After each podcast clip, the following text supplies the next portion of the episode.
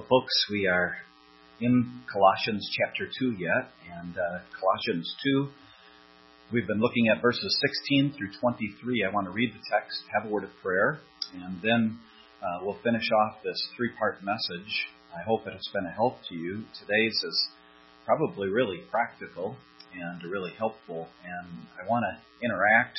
There are a handful of people here and I want to uh, end our time kind of an application and asking some questions and hopefully kind of engage you as well to ask some of those questions and think through um, part of what we're talking about here today. So, Colossians 2, verses 16 through 23 says, So let no one judge you in food or in drink or regarding a festival or a new moon or Sabbaths, which are a shadow of things to come, but the substance is of Christ. Let no one cheat you of your reward, taking delight in false humility and worship of angels, intruding into those things which he has not seen, vainly puffed up by his fleshy mind, and not holding fast to the head, from whom all the body, nourished and knit together by joints and ligaments, grows with the increase that is from God. Therefore, if you died with Christ from the basic principles of the world, why, as though living in the world, do you subject yourself to regulations?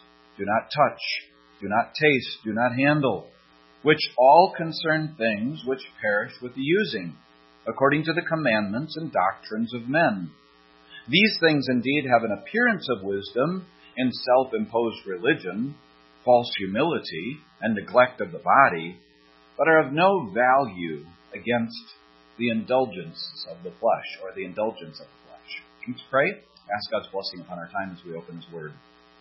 Father, thank you for the privilege that we have to be able to come and to be able to uh, just look at your Word today, to uh, allow you, through your Spirit, to draw us unto yourself, both to bring comfort and conviction wherever that is needed.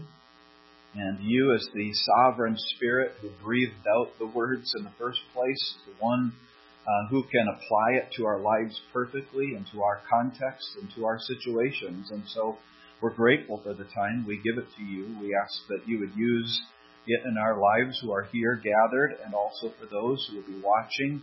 And uh, we ask that you would use this time for us for reflection and for application in our lives to remind us of the grace of God that we have through Jesus Christ, the complete and full salvation found in the cross work of your Son.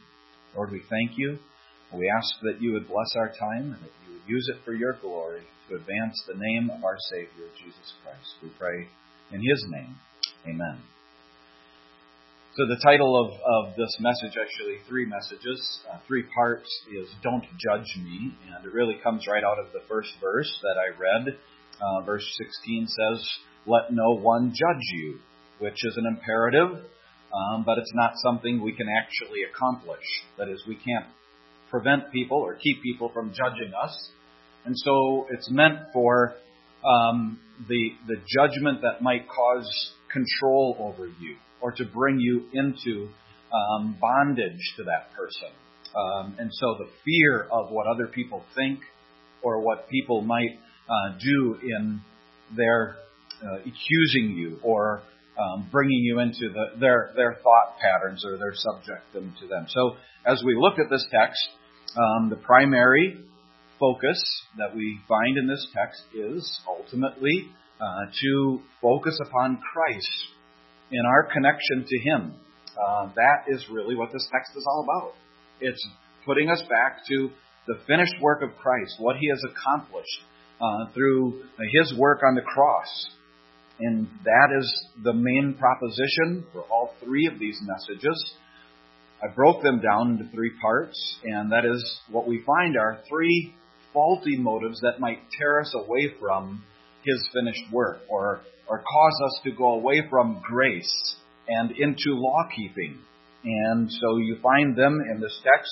The first one we looked at a couple of weeks ago, um, the first faulty motive is that sometimes we are enslaved to the fear of man, the opinions and the approval of others. It's easy to become that way because we're relational. God has created us that way. and we become uh, subject to or place ourselves under the opinions and the enslavement of others. So that's natural, and it happens. Verse 16 and 17 really speak to that fact. And then, secondly, as we looked at last week, um, we exalt feelings, superstition, experiences as authoritative over God's Word. And so in this text, in verses 18 and 19, we find that uh, some would use all sort of things and, as a matter of control, as a matter of bringing you into subject. And indeed, we sometimes do the same thing. I really want that feeling. That felt so good. I want that back. And that feeling was so good, even though it was contra- contrary to truth, we desire the feeling over faith. Um, I've used this oftentimes in counseling. 1 John 1 9 says, If we confess our sins, we are, we, He is faithful and just to forgive us our sins and to cleanse us from all unrighteousness. That's a truth. That's something we hold on to. Okay, if I confess my sin, the scripture says, He is faithful and just to forgive me of my sin. But how many times have we as believers, um, have you, uh, confessed your sin and got up off of your knees after confessing your sin and felt like you were still holding on to it? Felt like God didn't forgive you? Felt like you had to still earn His favor? Felt you still had to kind of work your way back into His grace? So, what do you do in that? Do you go by your feeling?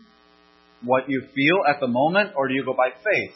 And you say, but God has said, if you confess your sin, He is faithful and just to forgive you your sin and to cleanse you from all unrighteousness. I submit to you that faith um, is superior to feeling because we latch onto the truth of God's Word in the midst of uncertainty. And, uh, and so we talked about that uh, last week.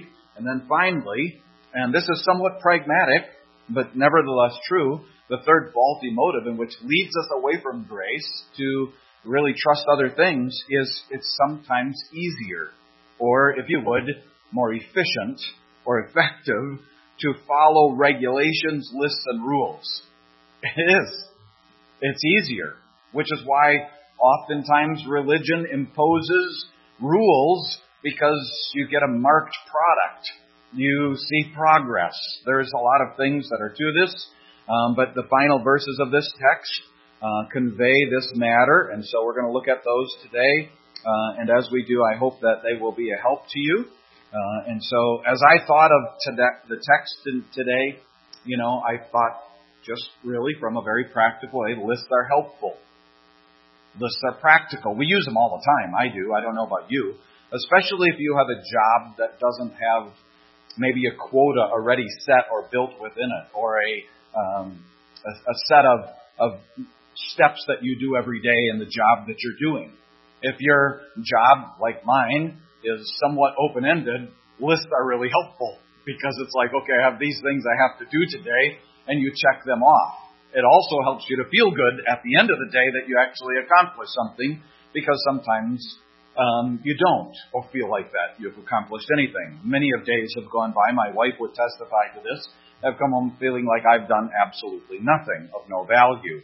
And so lists are helpful. They measure um, accomplishments. They can serve as reminders of the things that we have to do. They can give one sense of success when things are crossed off. Um, or I suppose a sense of being overwhelmed when the list is full, like most of men have with their honeydew list, right? Usually that list um, never ends, and it's much more full. Um, after you get done crossing off a couple of things, new ones are added to it. That's um, maybe not where I meant to go.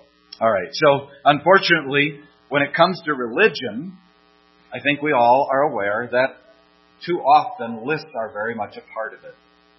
Lists become uh, a way in which or a device that's used to measure success and making our way back to God. And so in this text, the apostle, writing by inspiration of the Spirit, addresses this. And so as we look at this text today, we find this third, or the third part of the message, this third unfortunate reason uh, that uh, we we have this motive of moving away from being connected to Christ moving away from grace to law keeping. And that's found in verses 20 through 23. So these final verses of this chapter make up one complete thought. It's actually a paragraph in and of itself in the original language, and they serve as a summary of the previous warnings that were given. So verse 8, uh, verse 16, verse 18 all have warnings in them, warning the believers not to become uh, to allow someone to bring them into judgment or not to allow their faith to be taken captive so on and so forth. And so these warnings, or the warnings, were for believers to guard against being cheated, uh, to guard against uh, from those who are who, who would bring them into spiritual bondage. They've been set free, so don't go back and place yourself in captivity uh, or in bondage again. And they did this. Uh, that is, these false teachers did this by adding rules and regulations as necessary for accomplishing holiness uh, or necessary of bringing them back to God. And they cited spiritual visions, meetings with angels as their authority for these rules. And so, in so doing, they were diminishing the finished work of Christ and replacing his authority by setting themselves up as authorities, having spoken to angels. That's what's going on in this text. And uh, again, it isn't really that terribly unfamiliar uh, that it is that we couldn't find current uh, indications of the same thing happening. That said, I have to underscore that when we talk about lists and rule keeping and all of those things, uh, and as we talk about moving away from grace, this passage is not in any way, shape, or form a permission slip to live any way you please, as some people would take it. Um, it doesn't appeal uh, or downplay, rather, the practice of spiritual disciplines. Um, you know, you may have spiritual disciplines in your life uh, that are helpful for you in your spiritual growth and maturity. Maybe in the mornings is your typical time to read the Bible and spend time with the Lord in prayer. This is not, oh, don't have a list. Don't keep these spiritual disciplines. Uh, just don't trust them as being the very thing that, that actually brings you unto God. Uh, and that's really what this text is dealing with. Um, we're naturally bent, I think all of us, towards lawlessness, and our antinomian tendency, our lawless tendency, would use this text to justify living any way we please. And we would naturally do that. And so this text is specifically addressing false teachers and these false teachers who were trying to steer people away from Christ and the authority of Christ and were emphasizing rather holiness through keeping external measurements or, or, external things. So the context has to be kept in mind. Don't use this context in a, in a way that's inappropriate to what's being said and spoken to going on here. Because we generally gravitate toward lawlessness, most religious systems, as I mentioned earlier, emphasize some set of rules, um, some steps or markers that the adherent needs to cross or to follow to gain favor with God. Many others may not have written rules, but have a certain number of practices or taboos that characterize what they deem as spiritual or what is worldly. Okay? Those are all what are brought into this text. These lists of do's and don'ts may start off as helpful. They may even be helpful in some way or another. Ways to guard against cultural trends, way to guard against um, traits that could lead us into bondage of sin. But when we emphasize those as markers for holiness instead of God's grace, we actually begin to trust in ourselves become lifted up with pride, and that's what we find in this text today. And so, as we look at the text, um, because we generally gravitate towards lawlessness, and most religious systems emphasize some set of rules or markers to obtain approval with God, this text is really conveying our need to keep connected to Christ, to keep resting in His grace, and not be moved away from that. So I'll come back to the discussion of those things at the end. that's really what I spend some time in discussing. Um, but I just wanted to, to set the table for you uh, to consider those things and then dive into the text. Why do we like lists? Why, even uh, in our faith, do we tend to gravitate toward list keeping? Or um, why do we like regulations? Um, that is all what I'd like to discuss as we come to an end. But as we look at, at these verses, verses 20 through 23, we find three helpful principles uh, that are right out of the text, uh, used to combat the propensity we have to gravitate toward external measurements of spirituality or list keeping to gain in our quest to become closer to God, if you would. And so the first principle or truth is proclaimed here is the same one we've spoken about earlier in this chapter, and that is that true believers are connected to Christ. So verse 20 says very clearly, um, Therefore, if you died with Christ from the basic principles of the world, so you're connected to Christ. You died with Him. Your, his death was your death. And so the first principle or truth proclaimed here is the same one used earlier. And again in this, all true believers are in Christ. This is proclaimed here to specifically connect believers to Christ's death. All right? So his death was your death. Next chapter, we'll talk about his life being your life. Chapter 3, verse 1. If you are risen with Christ, seek those things which are above. Okay? But here, it's connecting us to his death. And it's saying, because Christ has died, because he, he has died, you died too, if you are in Christ. And that death means, ultimately, that no law is over you. Okay? You are free from the constraints of the law. And we'll speak about that as we move along. The second principle is in contrast um, is the, is the contrast between the physical and spiritual things and the present world that is passing away. You, you see him say, um, uh, all of those things, don't touch, don't handle, don't, don't taste, uh, are all, all perish with the using. That is, they, they don't accomplish spiritual things, they're perishable. That's really the idea of what's going on there. And then thirdly, the third principle is the location of the real battle. Where is the real battle in our lives as believers? Where is the real battle going on? And it's the internal one, isn't it? It's not the outward one. It's the inward one that's going on. The location of that battle that's within our hearts or nature. And so he finishes verse 23 and says, These things indeed have an appearance of wisdom in self-imposed religion, in false humility and neglect of the body, but they're of no value against the indulgence of the flesh. They won't accomplish eradicating the sinful nature you have through Adam. They cannot. And so uh, we read Galatians chapter 5, or had read this morning, Pastor Josh did. And the end of that chapter, as he mentioned, speak clearly to the works of the flesh and the works of the, or the fruit of the Spirit, right?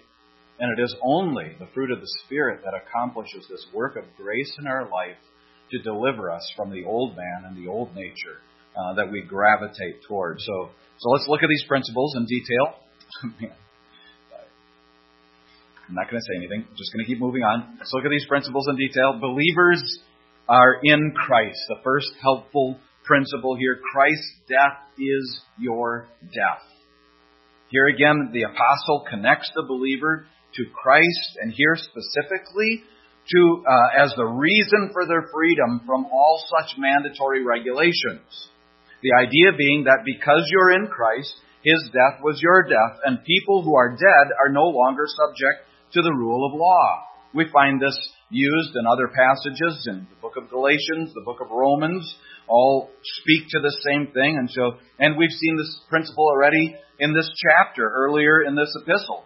And so it is rather an easy principle to understand, and it's used in other New Testament passages to describe the Christian's freedom from law keeping as mandatory uh, for obtaining favor with God. For instance, in Romans 7, we find the obligations to marriage or the marriage vows used to describe this truth. Uh, they're, they're the until death, right? You have the, the principle of until death. Um, when you marry someone, you are, you are a part of them until death. That clause is used to show that after death, one is free from the covenant. You made this promise, you entered into it, you said, till death do we part, and that promise, that pledge, that covenant ends with um, the end of your uh, life, right? Until death. At that point, whoever is surviving is free to marry. That's the point. And in that text, it's using that analogy of the difference between your obligation to the law. After death, the law carries no weight, no mandatory obligation for you. And because you are dead in Christ, you are no longer under the law. That's the simple truth.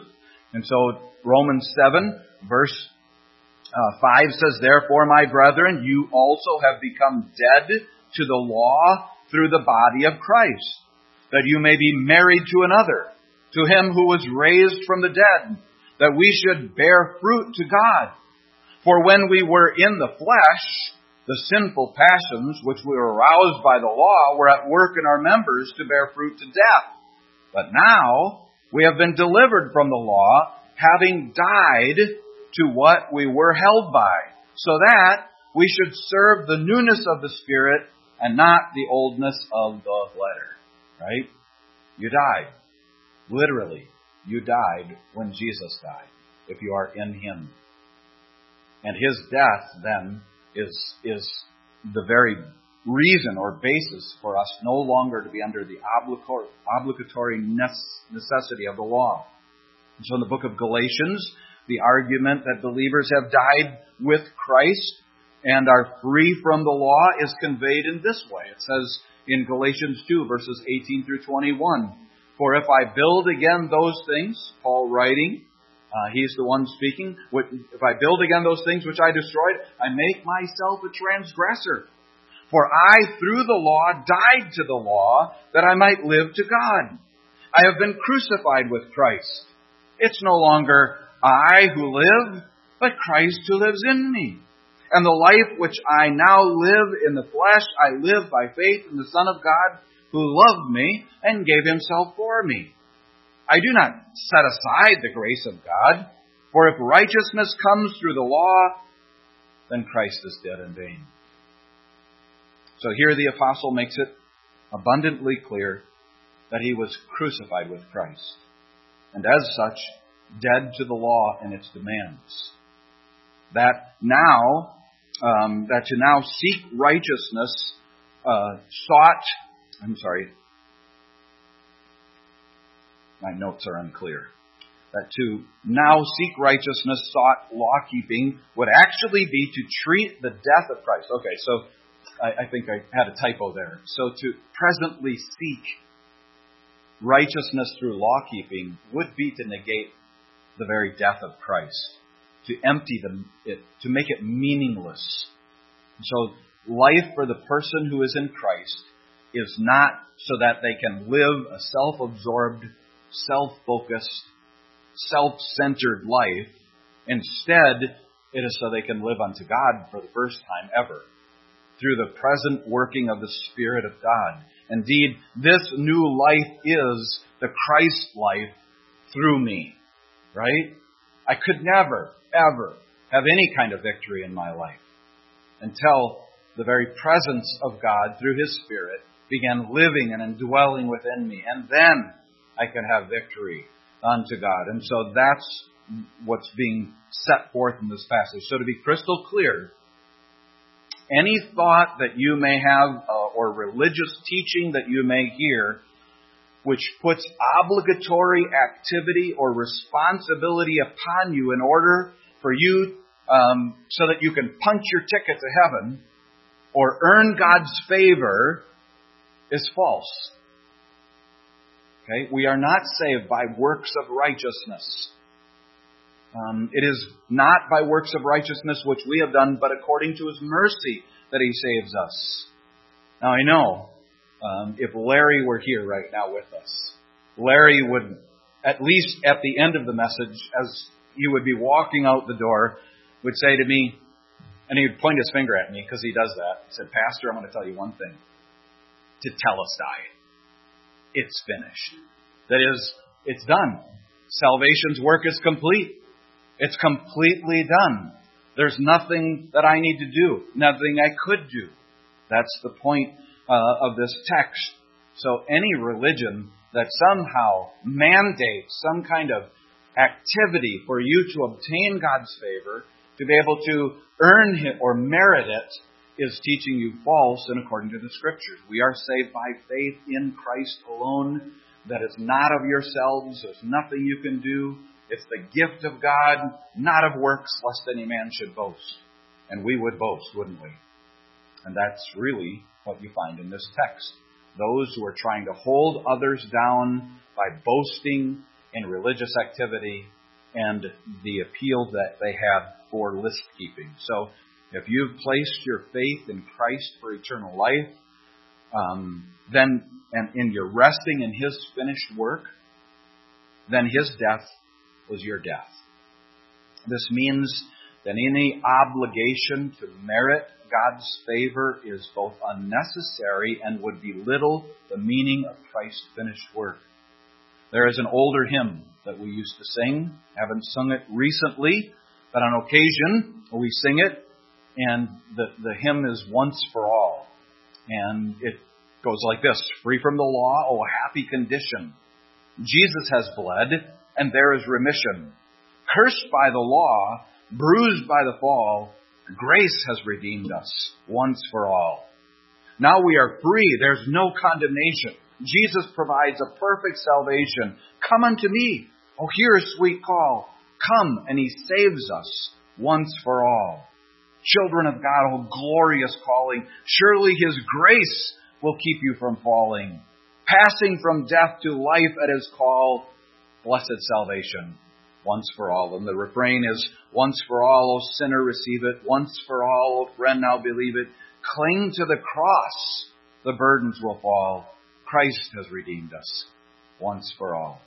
It is the death of Christ. And you, in Christ, have, are dead to the constraints of the law. Second, the second helpful principle in this text is uh, worship is in spirit and truth. Stuff perishes with the using. That's what this text is saying. Here, the text, upon stating that believers were connected to the death of Christ, poses um, an extended question. If you look at uh, verse 20, uh, you'll find that at the end of it, it's, it's hyphenated, and then at the hyphen, um, the other side of that, it picks up in verse 22. But the question is, if or since you died with Christ from the basic principles of world, why, as though living in the world, do you subject yourselves to regulations according to the commandments and doctrines of men? That is, read past that hyphenated section. Why do you do that? According to the. And, and in that question, he's asking us uh, ultimately, really, the, the three major parts of that question the sphere of these rules he's referring to, the nature of those rules, and the author of those rules. Note this the sphere of those rules, the basic principles of the world. The phrase um, was used earlier in verse 8, may have, uh, be familiar to you. It likely refers to the law, which is like a schoolmaster that brings us to God, teaching us about our sinful nature. It's used in Galatians 4 and verse 3, the same phrase, uh, in the same manner. It writes this, Galatians 4 and verse 3, even so, we, when we were children, were in bondage under the elements of the world. But when the fullness of the time was come, God sent forth His Son, born of a woman, born under the law, to redeem those who were under the law. All right, from we were delivered from the the God sent forth His Son to redeem us who were under the law. Those basic elements. Therefore, you're no longer a slave, but a son. And if a son, then an heir of God through Christ. So the sphere of these rules is largely the law and law keeping. And there's a little bit more to it, um, but it's impossible, of course, we know, to keep the law. Uh, by its very nature, the law doesn't justify, it condemns. Those who violate its rules, those who fall short of the perfect mark, which is all of us, uh, are condemned by the law. So it's not that the law is necessarily bad, it's that we're bad and we can't keep it. Since we're linked to Christ and his death, we're no longer enslaved to the law. We're not under the sphere of the law any longer, which is what's being proclaimed here. Then you see the nature of those rules, which all, it says, um, concern things which per- perish with the using. These are, are there are a couple of descriptions that convey the very nature of these rules, uh, which are noted here in this text. They are by nature negative, right? When you think of law keeping, by nature, it's don't, right? Uh, it generally speaking is, and so here, do not touch, do not taste, do not handle, right? Do not, do not, do not. That's the nature of law uh, and law keeping. And so, as seen here, the general characteristic of these regulations is negative. In Christ, we are free, right? Free to worship, free uh, to enjoy uh, the very presence of God, and those that are free uh, from such devices of the law. Our relationship to God in Christ must be focused upon His grace and the provision uh, that is free from those restrictions of the law. Second, not only are they negative by nature, they're temporal by nature. They're consumed. It says, with which all perish with the using. That is, uh, they are a part of this physical earthly world that is passing away. These rules are in themselves about the stuff of this life and will not last and thus have little or nothing to do with the spiritual world. So when it comes to worshiping and serving God, do not put your focus on earthly markers. That's the point. Um, they quickly are consumed up and vanish away. What you eat, what you drink, what you do. It's not that they aren't important. It's just that that's not a marker that we look at. We look at Christ. Keep focusing on Christ. I could not help but think of the conversation between Jesus and the Samaritan woman at the well. In John chapter 5, the whole conversation was about moving beyond the physical things around her the well, the water, the temple, the prophet, all of those things. Um, he was getting her to see beyond them. And he said, as he concluded the conversation, you might recall, uh, God is seeking those who will worship Him in spirit. God is spirit. And those who worship God must worship Him in spirit and in truth, which is contrasting the idea of these um, false teachers who were trying to show power over the people at Colossae, who were trying to impose self made religion upon them, physical markers, boundaries, don't do this, don't do that. And he's saying, worship God in spirit and in truth. Finally, the author of those rules, according to the commandments and doctrines of men, finishes. Well, there's the authority. The commandments and doctrines of men. Here now we see that the rules and regulations being referred to in this instance are not even the law of God necessarily, but are the commandments and doctrines of men. This likely refers to the asceticism that was up uh, on the uprise in the area of Colossae. And so I'll, I'll address this more specifically in a little while. The point here is that these rules were man centered regulations that were more restrictive, maybe even than the law of God, on ordering human behavior. Okay? Conclusion. Not the conclusion of the message. The conclusion of this point. Don't get your hopes up. Alright? So at the beginning, the question was asked, why do you subject yourselves? That is, why are you who are free placing yourselves under the obligation of that from which you have been delivered? Why? You are willingly placing yourself under rules that have no divine origin. They're from men. They have no divine authority and do not deliver you in the first place, which is what we see in the final point here. The real battle is within. The real battle lies within the very heart of man. These rules and regulations, no matter which ones you dream of, cannot lead us unto God. Finding our way back to God is not climbing a ladder, is not working our way up. It was because Jesus descended down, took on human flesh, paid sin's penalty, allowed us to have a salvation full and free from any effort of our own. So the last verse, verse 23 of the chapter really puts it all in perspective. It makes it clear that no amount of rule keeping, no matter how devout or sincere the adherent has, they don't have any value against the indulgences of the flesh. That's what it says. That uh, that's pretty strong phrase. They have no value against the indulgences of the flesh. It would be one thing to say it is not successful in eradicating the impulses of the flesh, although um, it, it may be helping some. No, even worse, it has absolutely no value in putting down the indulgence of the flesh. The idea is that self discipline will prevent you from certain sinful activities, maybe, or behaviors, but it cannot and it does not move the needle in our fight against our Adamic nature that's in, inherent within us.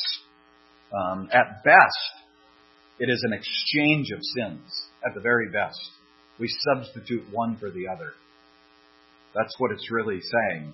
We exchange one. A person may stop stealing only to find himself struggle deeply with covetousness.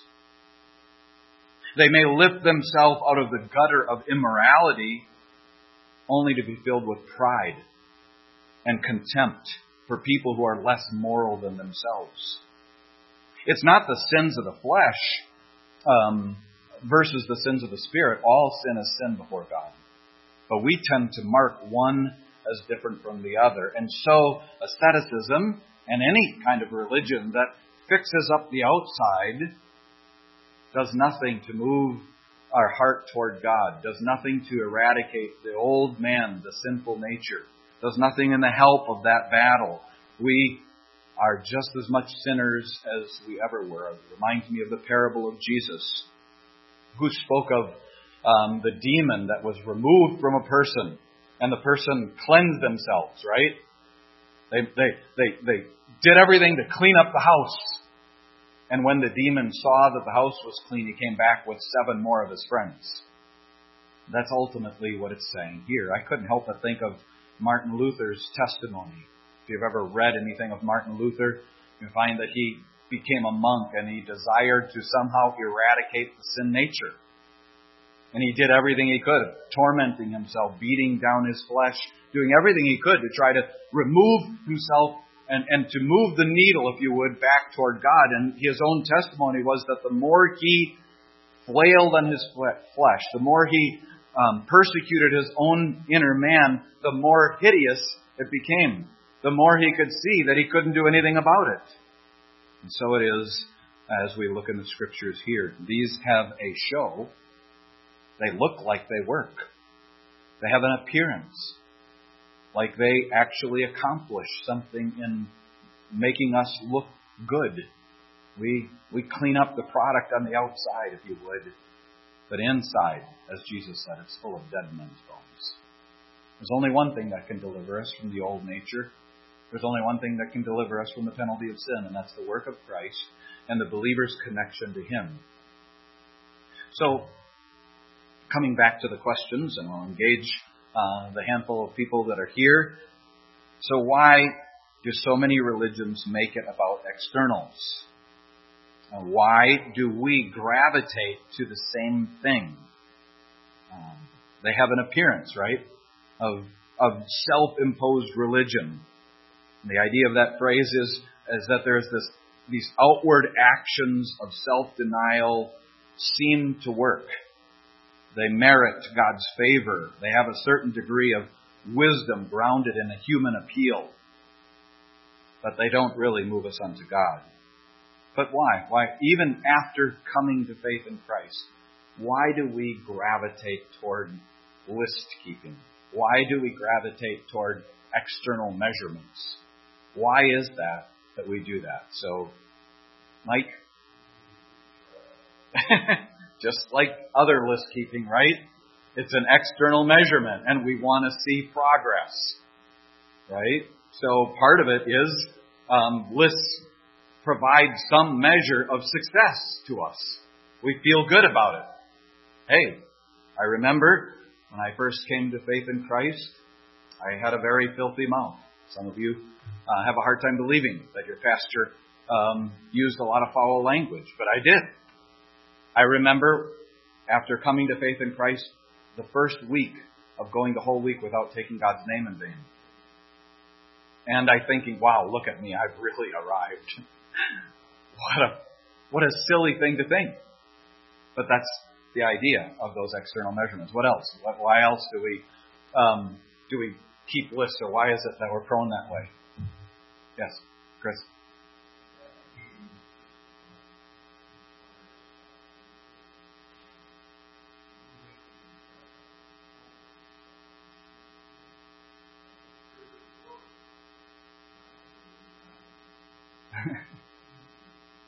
yeah, that's it.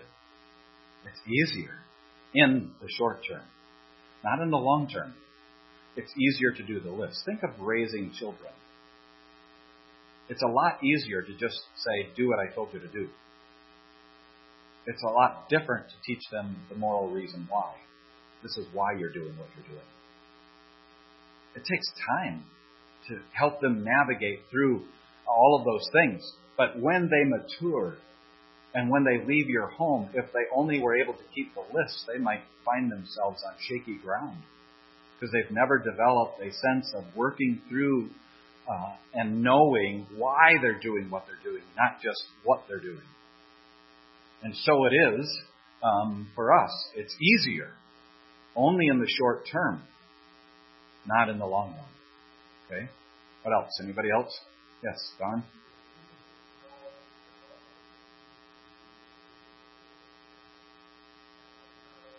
Yeah. Yeah, it does put our eyes on that which we can see.